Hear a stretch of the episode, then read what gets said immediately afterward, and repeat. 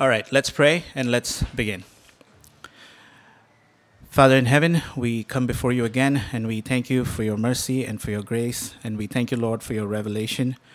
We pray that you will bless this time and help us to know how you have acted in history. Father, we pray all this in Jesus' name. Amen. All right, so today is week two of our series on Lord, the Lord of the Covenants. Um, want to do a quick recap of what we did last week and then move into the other topics. Okay, so last week we started by defining what a covenant is, and we said covenants are all about relationship.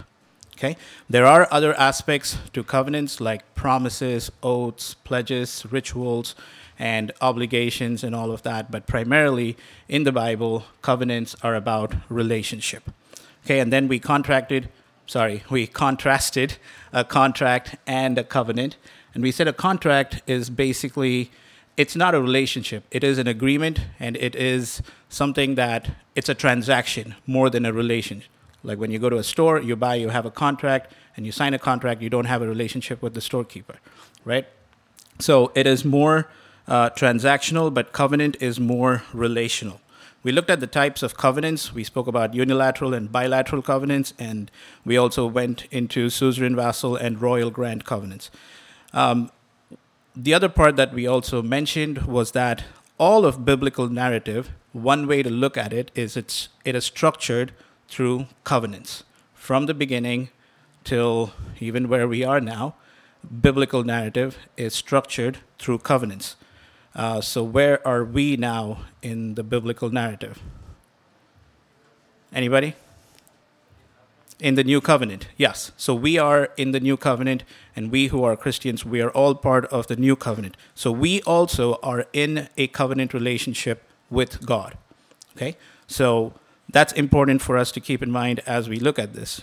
Um, and then we said we want to study the covenants because we want to understand who Jesus is and what he did, what he accomplished. He, say, he said, I came to fulfill the law and the prophets. What did he accomplish? So that's something that we want to understand also as we study these covenants.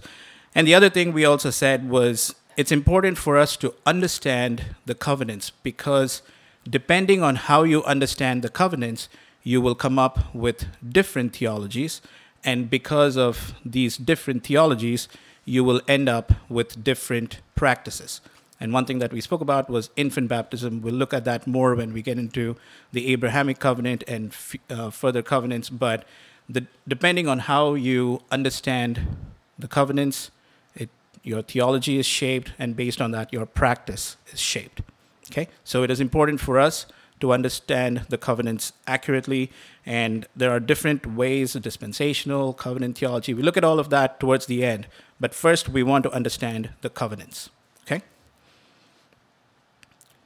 So, if you're curious, I'm using the book on the left, on my right to your left.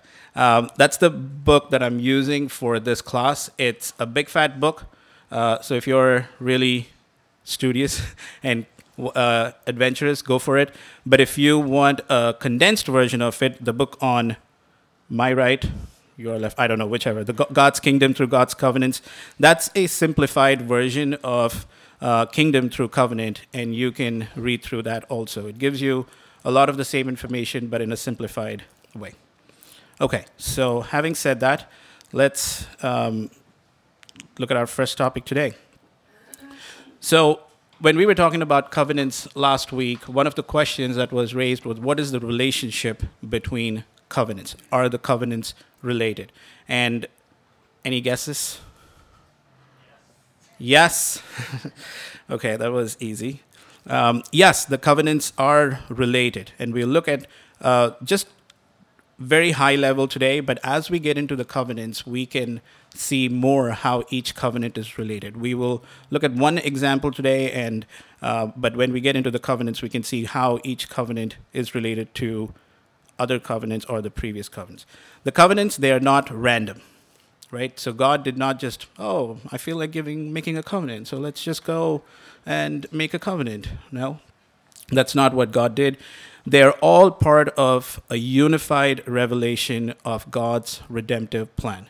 So we said that one way to structure the biblical narrative is through covenants. Uh, there is another very common way that biblical narrative is structured. It's uh, creation, fall, redemption, new creation. That's another way that you can structure it also. But all of that talks about God's redemptive plan. What is God doing? And how is he interacting with humans? How is he redeeming them? And what is his plan from the beginning? That is what he has revealed through these covenants and through the relationship that he has uh, established or uh, enacted through different covenant mediators. Okay? So, again, when we talk about God's redemptive plan, it starts with Adam and then moves all the way through different people in the Old Testament, comes to Christ, and then it moves into the new creation. The first thing that we have to do is we have to understand the covenants in their context in redemptive history. So we spoke about this last week. Anytime that you're reading the Bible, it's important to know where you are in the Bible. What is going on? What has happened so far? And where are the people or where is the narrative at this point? If you're in, say, the Psalms, you know that most of the covenants have already come. Like David, I mean, if he's writing the psalm after 2 Samuel chapter 7, then you know that the Davidic covenant has been announced to him. So there are so many covenants that have gone ahead. So you have to keep in mind where you are. And at the same time, we have to understand the covenants in their context. Like when you think about Abraham, you cannot start imposing the law onto Abraham and at that time because the law is not yet given. Right? But when you look at Abraham, Noah happened before Abraham. And before that, there was creation right? So you have to keep everything in context and you have to understand where each one is. And you have to look back to what happened, understand with respect to what happened previously. And then you also have to look forward, but with respect to Christ, because that's where we are. Right? And what we're saying is Christ fulfilled all of these covenants and the new covenant is a fulfillment, and we are enjoying what Christ did. So we have to keep in mind when we look at any of the covenants, understand what the covenant is to start with, and then look back. Okay, what happened before it? Right? And then look forward. Okay, so what does that mean for us today through Christ? Any questions so far?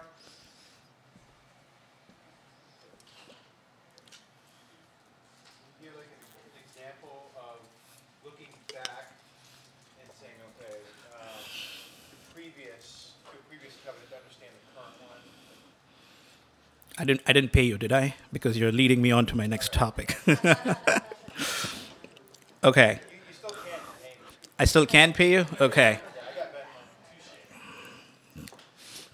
Fair enough. So let's look at Galatians chapter 3 verses 15 to 19. Can someone read that please? Yes, Beckery, go ahead. So give me one give us one second let everyone turn to it. Galatians chapter 3 verses 15 to 19.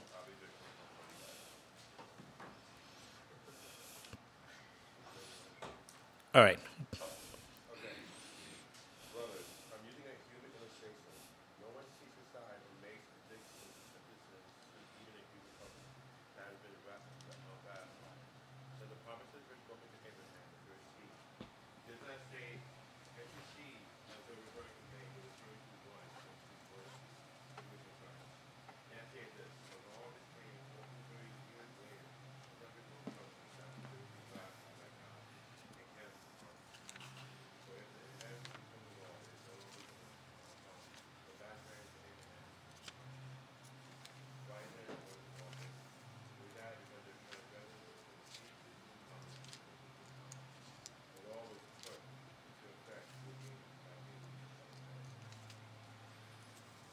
Okay. So here Paul is addressing the the two covenants here. In fact, if you look at it, so the problem that was going on in the Galatian church was the Judaizers, and they thought that the law was an end to itself. The law is it, and that is it. And they said that the law was immutable, imperishable, eternal, and all those things. They thought the law was an end to itself, and the law is above everything. But Paul is sort of correcting them, and he's telling them, no, the law came 430 years after the promise. And he's giving us a human illustration to say, once the covenant has been ratified, can something after that annul it? Or what's, um, sorry, my eyes. now, the promises were spoken to Abraham and to his seed. What I'm saying is this the law, which came 430 years later, does not invalidate a covenant previously ratified by God so as to nullify the promise. Okay? So Paul is saying you have a promise. The law was given, but the promise still stands. The Judaizers were looking only at the Sinai covenant, they were not looking at what happened before.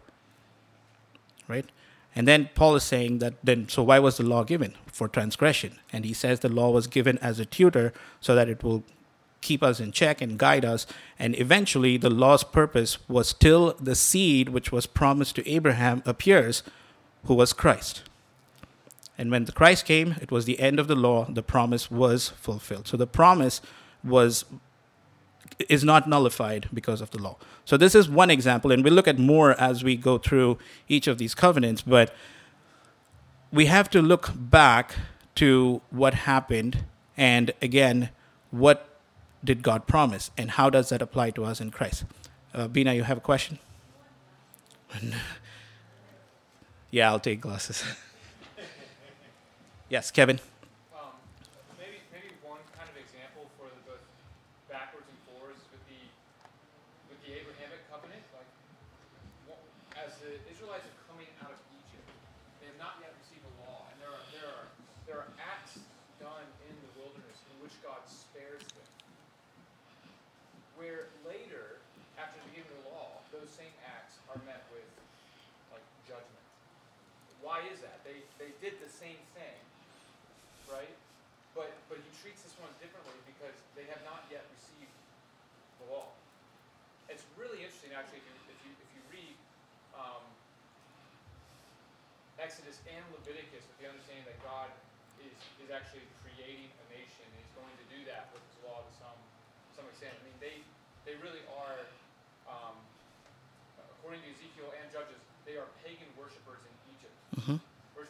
when they cry out for help, they're not even crying to Yahweh. They're just crying because of their oppression. He hears them. So he's teaching them what it's like. So then later, again, the law is given and, and he treats them differently. Then. And then when you get to the New Testament, something like the Sabbath again, fulfilled in Christ. There, there may be principles there that we can kind of carry on over to the Lord's Day or, or whatever. But, but all that the Sabbath point to is now meant to be enjoyed in Christ. So we do not practice those laws, any part of the the law. We, we practice whatever the fulfillment looks like in Christ. So that would be another example. Yeah, just to summarize, before the law was given, God did not punish the same crimes, but once the law was given, there was punishment defined, and God punished those sins. And now we look at Jesus, how that law is fulfilled. Summary for the recording. Yes, Ryan.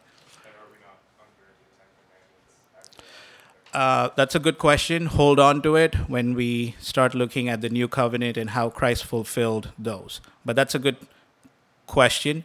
Now, if you cannot wait for the answer uh, till we get to that class in um, when we get to that particular topic in our class, you can go to my website, and I have written two articles about does the law apply to us Christians, and the second one is what must we do with the law. So, yeah, you can look at that if you're if you cannot wait for the class, and if you need to know it right now. All right. Any questions before we move to our to the next slide? So that it's important. It's important to keep in mind how we understand these laws, and as Kevin said, it all comes down to Christ and how we see all of these covenants through Christ.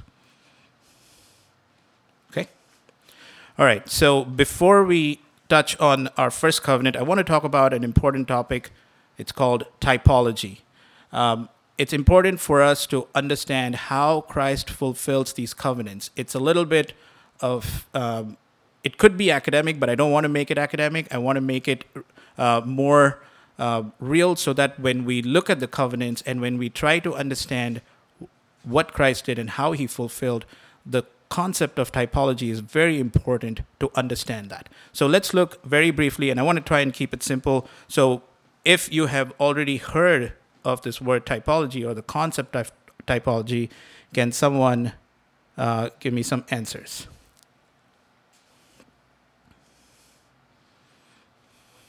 Not Kevin. What is typology? That's the question. Not Kevin. Is it like foreshadowing? Foreshadowing, okay. Close, yes. Anybody else? Points towards future fulfillment, yes.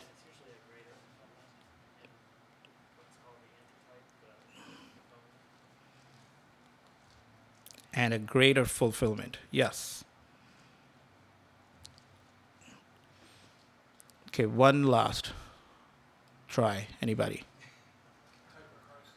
Type of Christ. Okay, that's that's good too. All right, let's let's look at some of the definitions here. Um, there is a very academic definition. Um, this will be on the slides, but I did not put it in your handouts. But I think it was it is very helpful, and I have highlighted some important words in this definition. Typology as a New Testament hermeneutical endeavor, as how you understand the New Testament. It is the study of Old Testament salvation historical realities. It's important that they are historical realities of types, and those types could be persons, events, or institutions, which God has specifically designed to correspond to and predictively prefigure their intensified antitypical fulfillment aspects in New Testament salvation history. So again, think about we'll look at this a little in detail, but look at the just concentrate on the words that are highlighted. It's a historical reality and it was specifically designed by God to correspond to and predictively prefigure some and be intensified in the fulfillment in New Testament. Okay, so again, this uh, definition will be on the slide when it goes on the website, but let's look break this down and look at the first one. Typology, it's a symbolism with a prospective re- reference to fulfillment in a later epoch or time of biblical history. So there is a symbol or there is a type, say in the Old Testament, and it's pointing to a fulfillment in a later time. It could be later in the Old Testament, or it could be in the New Testament, or it could be beyond that. Okay? So it's a symbol with prospective reference. It is rooted in historical realities. It's not something that you just make up, right? And this is where you get into the question of allegory. And again, there are so many times, so many things are attributed to Christ which the Bible doesn't really speak of. Um, one example is Philo. He considered him being Greek, and with his Greek philosophy and Greek um understanding, he considered Adam as the symbol of human reason. Now, that is an allegory. There's nothing in the Bible which says that Adam is the symbol of human reason. Okay? In the same way, you could look at some other interpretations to say that Eve or Sarah is the church in the Old Testament. That's not there. That's an allegory which you're reading into the text that's not there. You are trying to uh, make something out of it which is actually not there. Okay? But in typology, it is rooted in historical realities like a place, a person, an event, or an institution. And we'll look at some examples as we in the next slide, but it's important to keep that in mind that it is a historical reality. And there is an organic relationship between the type, which is earlier, and the antitype, which comes later. Okay, there is an organic relationship. Again, we'll look at some examples and we'll see what those organic relationships are. Again, it is pro- it is prophetic and predictive, but it is not direct. Okay? It is not direct. And I will try to read from Romans 16 25 to 27 here.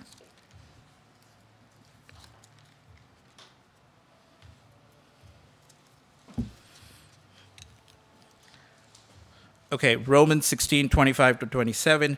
Now to him who is able to establish you according to my gospel and the preaching of Jesus Christ, according to the revelation of the mystery which has been kept secret for long ages past, but now is manifested, and by the scriptures of the prophets, according to the commandment of the eternal God, has been made known to all the nations, leading to obedience of faith.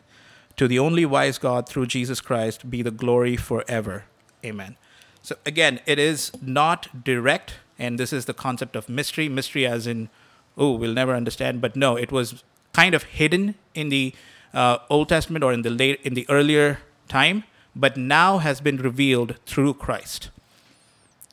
Right, and we'll look at some examples, and probably it will help in that when we look at some examples again it is intensified or greater so the from when you move from the type to the antitype or from the symbol to the actual fulfillment it is intensified which means you go from the lesser to the greater. One example is priesthood right? You had priests in the old testament and they would go every year and offer the sacrifices.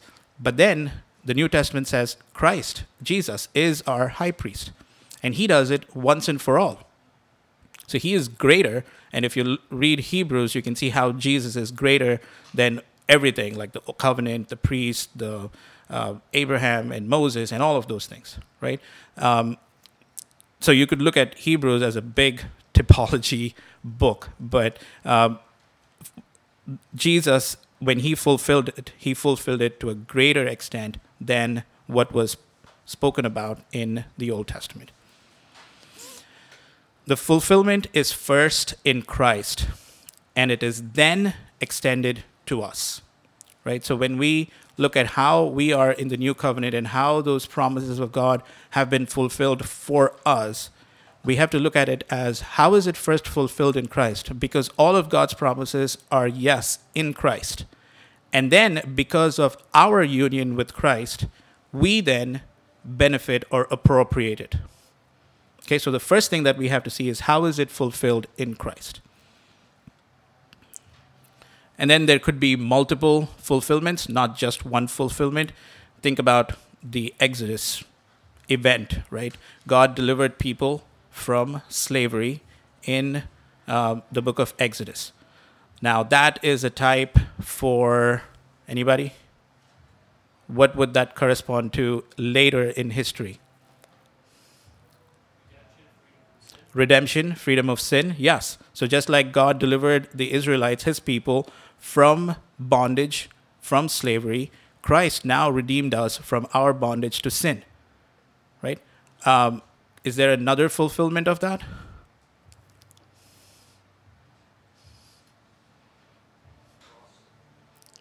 Sorry, Kevin, go ahead. Well, the cross, I mean, Moses appears to Jesus on, some, on the uh, Mount Transfiguration and refers to Jesus in Exodus, where he becomes the firstborn who sacrifice, Passover, lamb, all those things. So fulfilled in Jesus. Yes.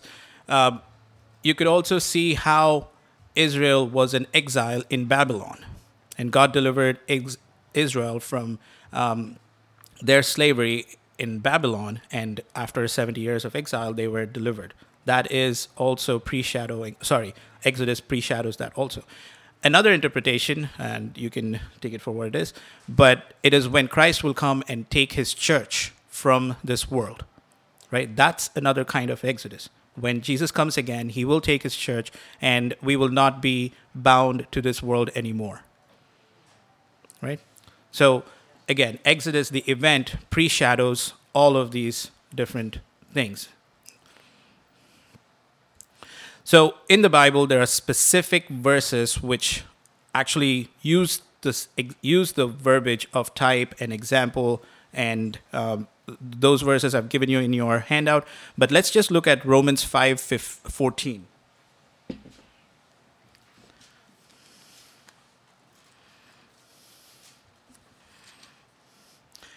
In Romans 5, Paul is contrasting Adam and Christ. And in verse 14, he says, Nevertheless, death reigned from Adam until Moses, even over those who had not sinned in the likeness of. Uh, yeah, okay, sorry, let me read this again. Nevertheless, death reigned from Adam until Moses, even over those who had not sinned in the likeness of the offense of Adam, who is a type of him who was to come. So, so again, you can look at the other verses when you go back home, but clearly, this typology is in the Bible, and the, our first example is Adam, as we just read. Um, Adam was a type of Christ, and we look at it more when we see how Christ fulfilled what Adam could not. Okay. Other examples: seed in Genesis 12. God says to Abraham, um, "Your seed, um, I, I will bless your seed," and then Paul picks it up in Galatians 3 to say Jesus is that seed. And you could go back to the seed even in Genesis 3:15 where God said the seed of the woman will crush the head of the seed of the serpent. So again, seed that's another typology which again finds its fulfillment in Christ. Temple. Temple is huge and I have so many references for this because you can see that first notion of temple or tabernacle was in Exodus chapter 25 through chapter 31. That's where God gives clear instructions to build a tabernacle. And then that is picked up later in 2 Samuel 7 when David says, I'm going to build God a temple. And then eventually Solomon builds that temple. And then when you come to the New Testament, you see Jesus in John chapter 2 saying, tear down this temple and I will build it up in three days. And he was referring to his himself, his body. And then we come to our uh, the epistles where Paul says, "You are the temple of the Holy Spirit," and in that sense, it's the church. And then we go into Revelation where we say there will be a temple in Jerusalem. Right. So the temple and the tabernacle theme is picked up from Exodus all the way into the new creation right? But it's actually prefigured even before Exodus. Anybody? Sorry? The garden. Yes, the garden. That was the place where Adam had, I mean, communicated with God. What happened in the temple?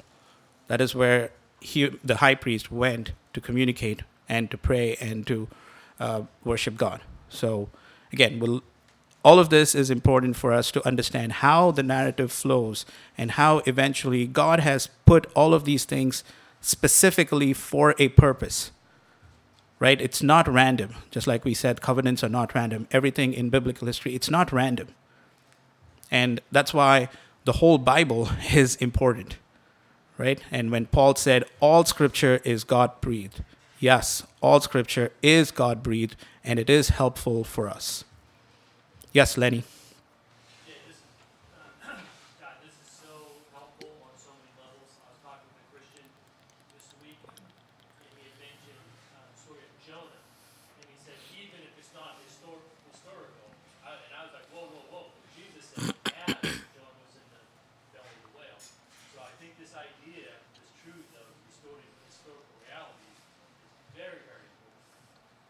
Right? Yep. So we just can't pick and choose, especially when the New Testament refers to that historical event. So we don't have the right to say, well, maybe it's it's, it's uh, allegorical or something. Like Yeah. So Lenny's stressing the importance of it being a historical reality, especially when it comes to Jonah, where Jesus himself says, someone greater than Jonah is here. Yes, Chris. Can I ask, is the only authentic typology one that is explicitly defined in the New Testament? Um, I guess that's my main question. It's kind of newer to me. I think it is safer for us to lean in that direction.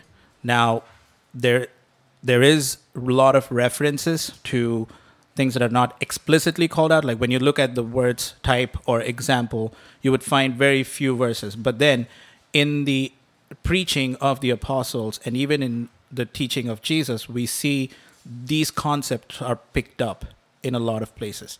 So look for it. There has to be an organic relationship. It's if we make up something, for example, the red scarlet thread that Rahab tied.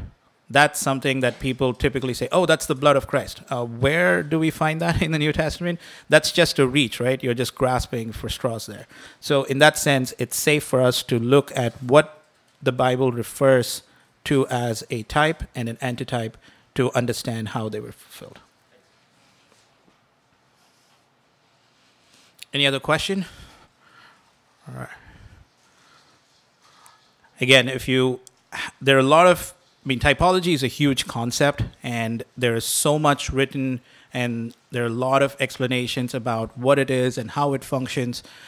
And if you're interested, definitely look at, I mean, the book that I uh, mentioned to you, Kingdom Through Covenant, has different, a uh, lot of information also.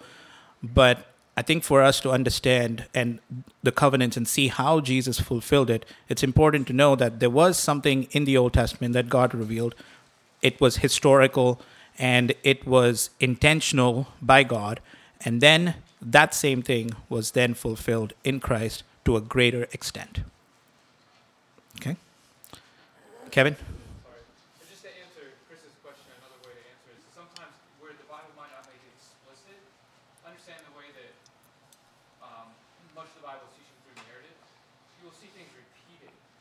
Yeah. And that, that's another way of the Bible saying, hey, this is a thing.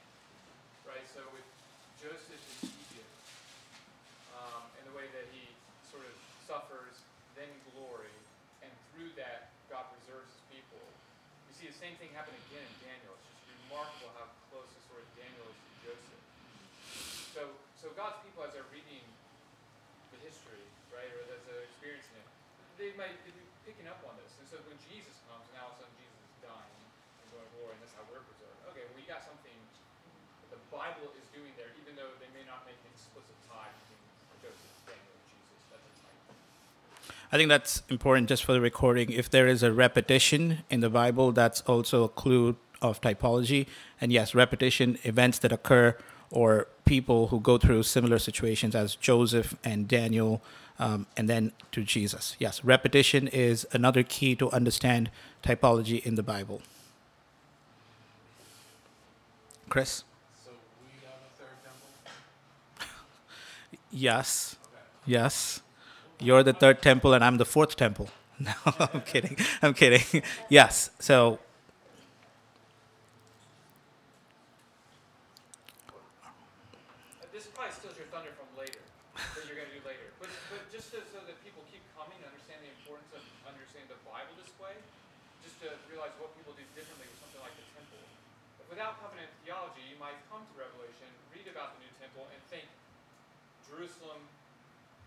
mm. In Jerusalem, you might be thinking, okay, they're gonna rebuild the temple in Jerusalem, which is in the Middle East. But if you understand, know, the garden was the temple, got destroyed, so God is rebuilding it, you know, in Israel's history. Then Jesus is the fulfillment of it. He's the perfect sort of place, sacrifice, all the times where God's Spirit dwells. Then through his sacrifice, he becomes the place where God's Spirit dwells. And then in the Revelation, the new creation, the new Jerusalem, the garden, the original temple, is sort of restored all the cosmos. Yep. So if you understand the covenants, then when you get there, you're not thinking that there has to be some historical time where in the Middle East the Jews will rebuild the temple. That, that's a that's a what you're going to probably show more of a dispensational reading of the text. But if you yep. understand the covenants, you realize, oh, we're going. This is fulfilled. We've moved on from that past into the fulfillment,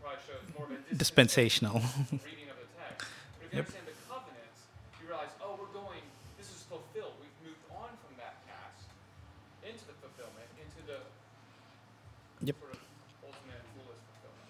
Yeah. So I think I mean, I don't know if I can summarize all that, but it's more about the importance of understanding the covenants because when you come to the temple, if you have a literal understanding, then you would think that when Revelation talks about temple in Jerusalem, you would be rebuilding, that the Jews would be rebuilding that temple.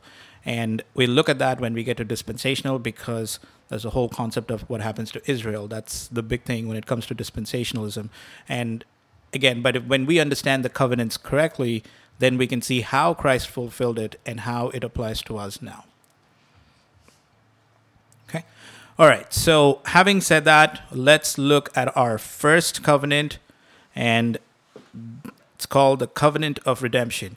So, this is a very covenant theology concept. What I mean by it is the Presbyterians hold on to this very dearly, and since we are looking at it as the Lord of the covenant, Lord of the covenants, which goes to the Lord of the Rings themes, it's one ring to rule all the other rings. If you talk to the uh, Presbyterians, they will say this covenant is the covenant that rules all the other covenants. So again, typology. No, no kidding. But this is a very significant concept that is advocated in covenant theology, and we can talk about some problems with it if, once we understand the covenant. But let's first understand what this covenant is and how it is explained. Um, anybody, have you heard of the covenant of redemption? If you have, what is it?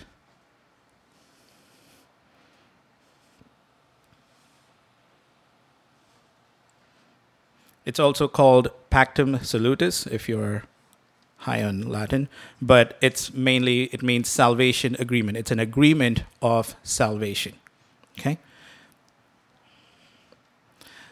This covenant, the parties involved in this covenant is the Trinity, the Father, the Son, and the Spirit. Okay? So, definition from Louis Berkhof, who's one of the Presbyterian uh, theologians, and in his systematic theology, he writes It is the agreement between the Father, giving the Son as head and redeemer of the elect, and the Son voluntarily taking the place of those whom the Father had given him. So it is an agreement between the Father and the Son, and also the Holy Spirit comes into this. We'll look at that um, briefly. But it is the agreement between the Father and the Son, where the Father says, okay, Jesus, or Son, uh, before he was called Jesus, um, I'm going to place you as the head and the redeemer of the elect. And the Son voluntarily takes the place.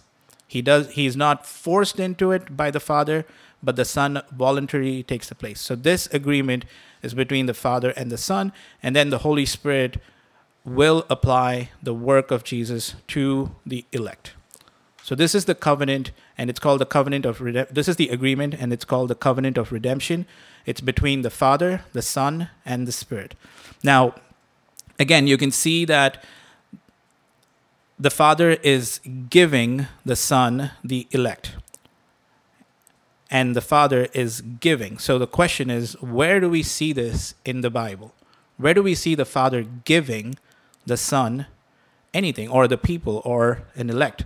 And again, I have references for you in your handout. Psalm chap, uh, Psalm two verses seven and eight. Can someone read that, please? Yep.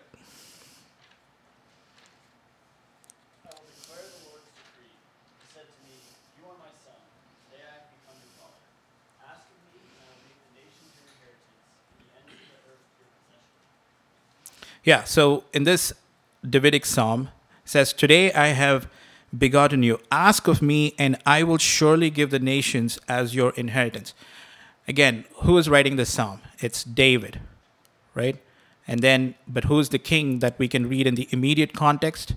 It is David. But then, as we said, typology, it is pointing to the Son who will come, and that Son is Jesus. And this is what is picked up to say, look, the Father is giving the Son the nations as an inheritance. Right? Yes, Ryan.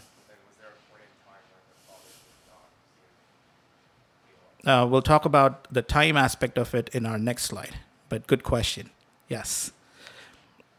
Again, if you look at Luke 22 29, this is a very uh, popular verse when it comes to um, the, the covenant of redemption. Luke 22 29, Jesus says, Just as the Father has given me a kingdom, I give to you a kingdom. So, uh, again, I want, I'm summarizing it, but I want to make sure that I get it verbatim.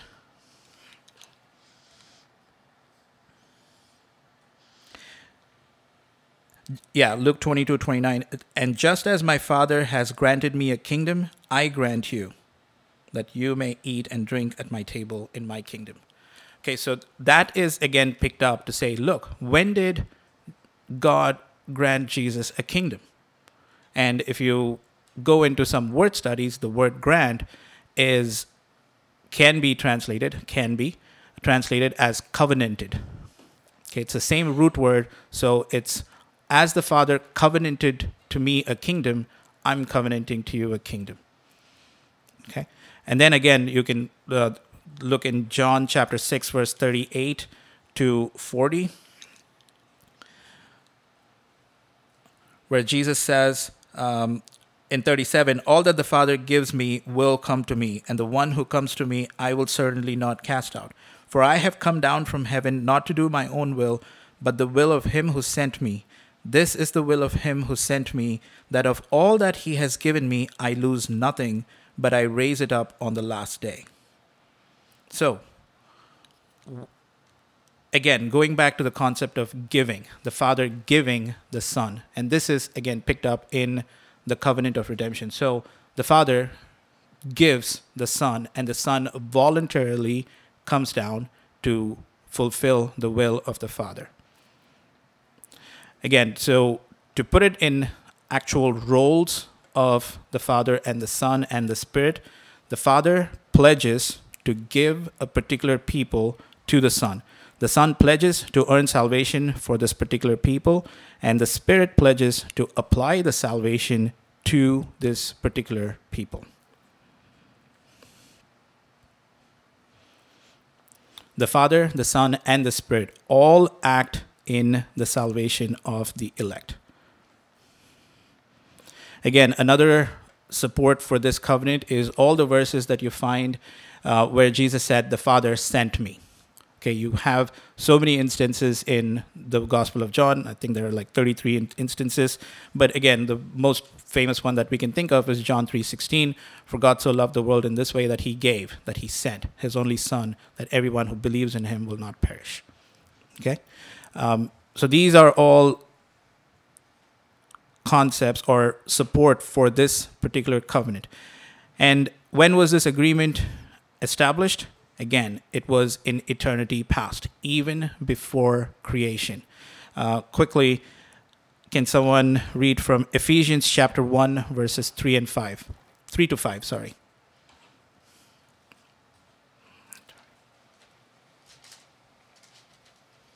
Blessed be the God and Father of our Lord Jesus Christ, who has blessed us in Christ with every spiritual blessing in heavenly places, even as he chose us in him before the foundation of the world, that we should be holy and blameless before him.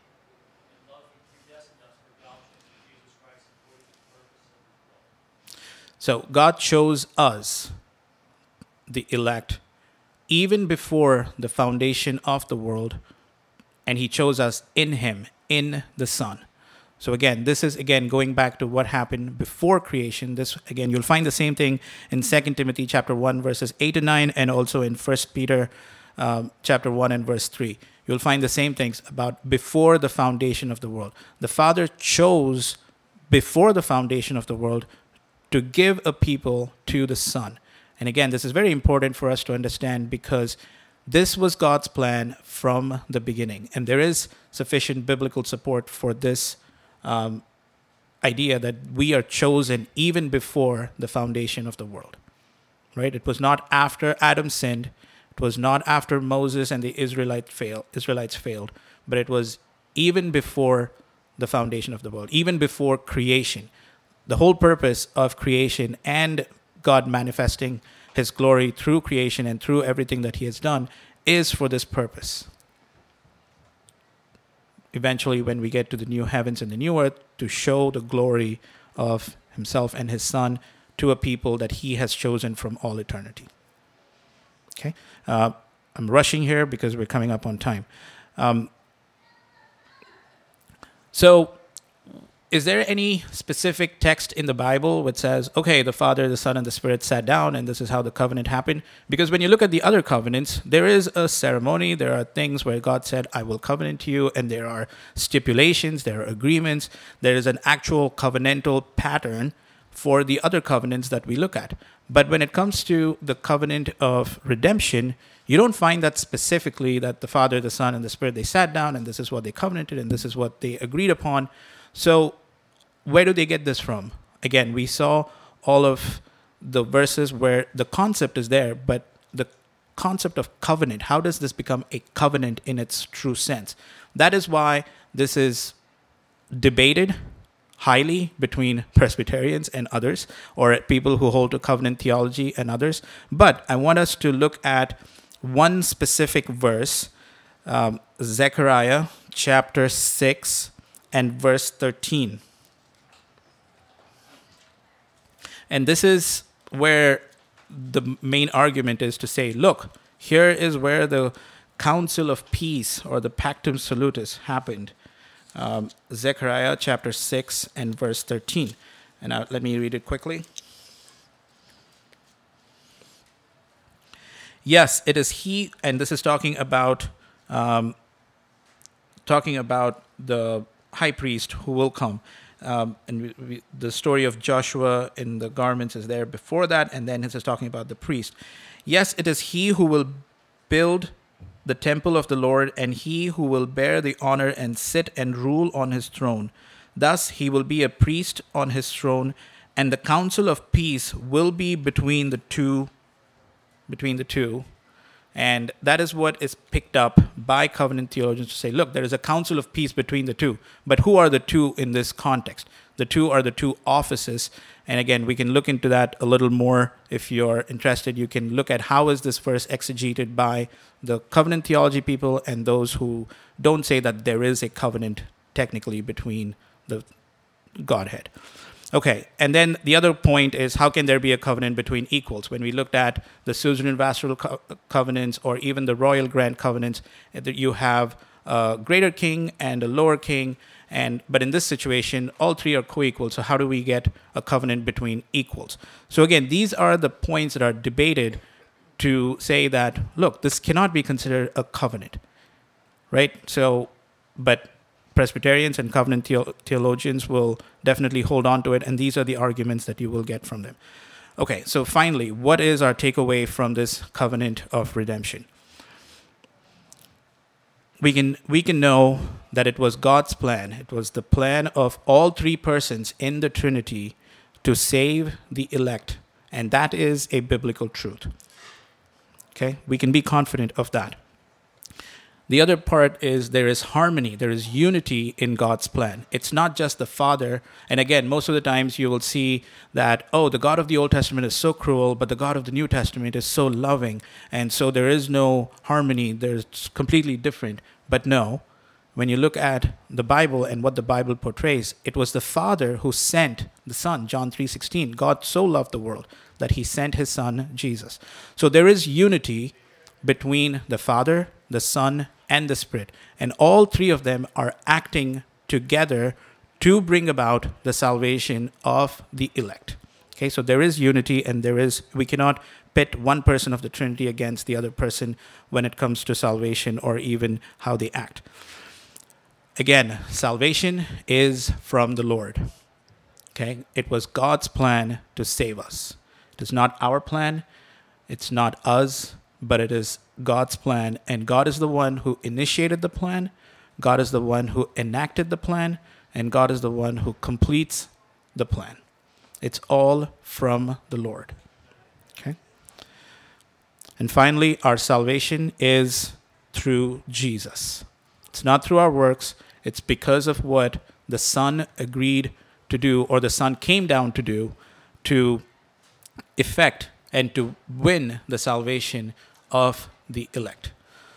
Okay, so these are the things that we can learn from the covenant of redemption. And like I said, when you when we look at covenant theology, they will say this is the plan that enacts everything else. This is the covenant to rule all the covenants, right? And which is yes, true, but is it truly a covenant? We can definitely agree with them that yes, the Father, the Son, and the Spirit, all three act in the salvation of the people, and this plan was from before the foundation of the world.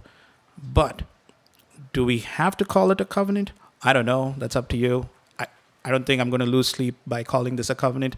But again, it's a glorious truth for us to understand that God is the one who initiates and completes salvation, and we are saved because of Jesus, not because of anything that we do. Okay? It's the Spirit of God who applies the salvation to the people of God in time. Lenny.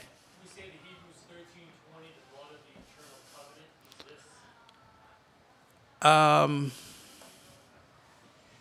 I don't know. I have to look into that. I'm not sure at this point. But then you could also say, even before the foundation of the world, the lamb was slain. So they can point to that also as like, look, that's the ceremony. But I don't know if you can stretch that to that extent. But yes, that's I haven't looked into that, Lenny. That's something that we can look at. Hebrews 13, 12, 13, 20. Okay. All right. We have two minutes before we have to run up. Any questions or any comments?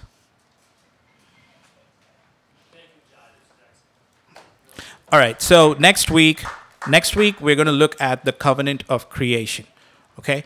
And again, the first thing uh, we will look at is talk about who are the parties involved and what are the stipulations. Are there stipulations? How does that make into a covenant? So all of those things. So next week we'll talk about the covenant of creation, and if there is time, we will look at the Noahic covenant also. Okay. And again, if you missed the last class or if you want to get handouts or recording, it will be on the website. I think the link is at the bottom of your handout. All right, let me pray and we will go up. Father God, we thank you for your mercy, for your grace. Thank you, Lord, that you have chosen us even before the foundation of the world to unite us to Jesus. And Lord, it's nothing that we have done, but Lord, you have initiated it and you have brought it to completion through your Son and through the Spirit. And Lord, we also thank you for how you have revealed yourself in history, how you have placed intentional types in the Old Testament to point us to Christ. And that was your plan all along. We praise you for this and we glorify you. Lord, we pray that you will help us understand this better and that our lives will be transformed because of this knowledge. Father, we pray all this in Jesus' name. Amen.